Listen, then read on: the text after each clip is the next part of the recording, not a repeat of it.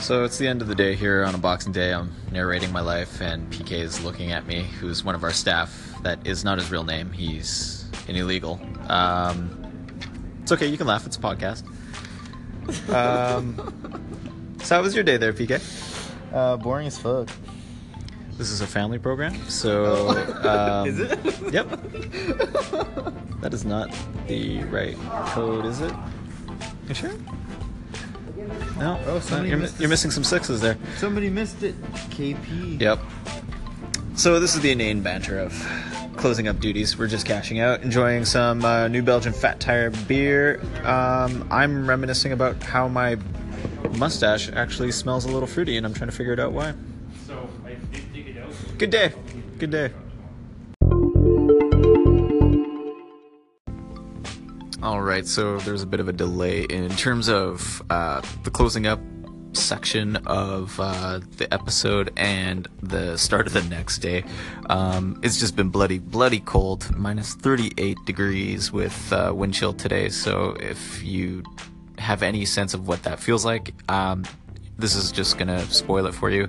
It is really cold. Um, you can actually see on Instagram accounts for the Winnipeg area, uh, people throwing water up into the air and it just vaporizes into uh, vapor and ice pellets um, instantaneously almost. So that's that's pretty cool to see.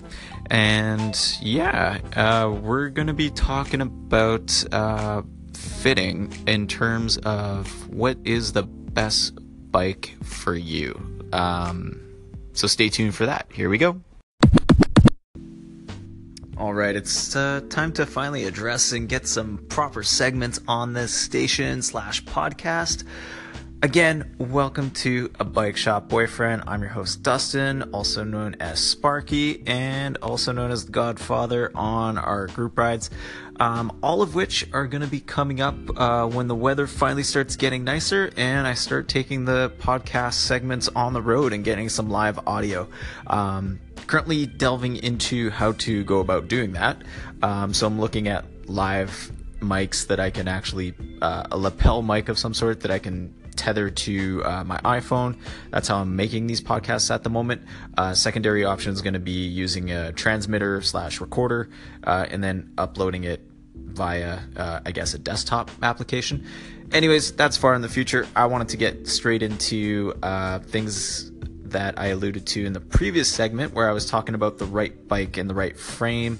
Um, actually, just the right bike for you. Um, the question that I received was, "What's the right slash best bike for me?" Well, not actually seeing this person in the physical space. Um, it's actually going to be very hard to say what frame size, uh, what bike is going to fit, if uh, the stem where the handlebars are connected to needs to be adjusted uh, in terms of length or uh, different angles that are going to actually suit that particular rider. I sort of would. I'm going to summarize it pretty much in this way. What is the right slash best bike for you? It's going to be what fits you best. And by fit, I actually mean a few things. I mean, one, what does uh, what fits your budget? Like, what? How much money do you have to spend? Um, a good bike shop and a good sales staff is actually going to show you what your actual dollar value is going to get you for that dollar, but also they're going to show you probably something that's going to give you, if you upsold yourself, what does that upsell? How much that is, but also what are you getting value wise for that upsell. Um, different brands have different ways of doing that. Sometimes it's better drivetrains, other times it is better spec in terms of materials of what the frame is made from. Uh, sometimes it's the difference between aluminum and carbon. Other times it's going to be, uh, and other times and it's a little less common, but you are beginning to see it in the industry, is that the wheel sets are getting uh, a little bit nicer right out of the box.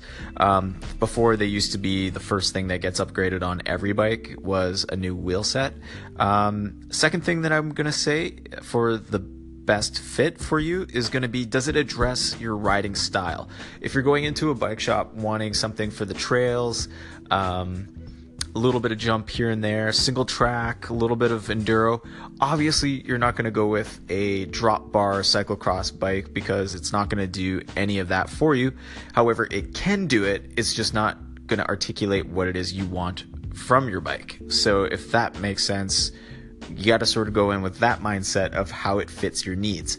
So obviously, conversely, you're not going to be riding uh, a 26 inch wheel mountain bike on the road when you want to be fast and efficient machine. Um, you you definitely want to go with a road bike in that situation because it's going to allow you to be most efficient with your speed as well as drivetrain options and so on. Um, and lastly, and maybe one of the more important things, whatever bike you go with, you want to make sure it's in the right size and that it's going to fit you with a few adjustments. So by that I mean that the frame size. Um, I like to sort of give the analogy of uh, either for the gentlemen uh, suits that are coming off the rack and then tailored to fit you and your body and your position.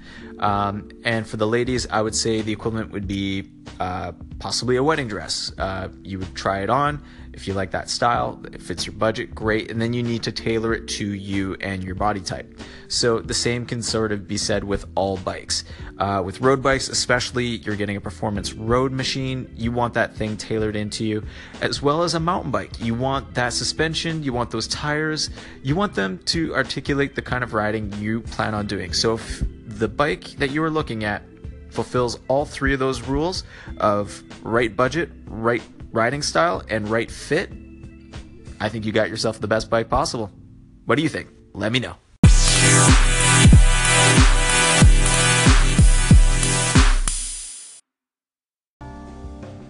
So, before this episode of Bike Shop Boyfriend gets started, I just wanted to preface it that uh, I started recording it on Boxing Day, December 26th, uh, 2017. Um, I didn't finish the recording of the episode until December 27th, again, same year.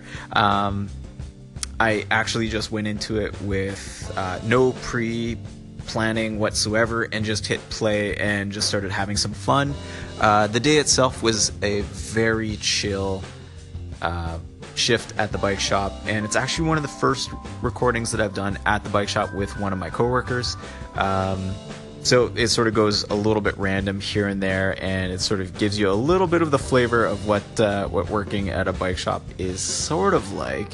Um, however, it's not a very good representation because um, I feel that a bike shop doesn't shine until they are in the thick of the season when uh, we're doing spring tune-ups. We're selling bikes. Uh, you're selling a between a road bike to a mountain bike to a hybrid to a kid's bike to a comfort bike, etc. Um, and then all the service options that go therein. Um, it really doesn't really show you what a bike shop is like until that time. So this just gives you a little taste as to the personalities uh, that a bike shop does have and I hope that is conveyed in the two segments that start this podcast off today. Enjoy. Sweet. Mm, are like super rich, super dark. I'm just recording audio of us eating chocolate. Okay. It's that time of the year, you know. Uh huh. So you want like the the low? No, no, no. I just want the uh, the banter. Banter Banter. It's actually really good chocolate. Mm-hmm. They usually make good chocolate. Oh, there's coffee grinds in this one. Nice. Is there? I thought that was what was in here too. Dean, welcome. Just the beautiful timing. Merry Oh, Christmas.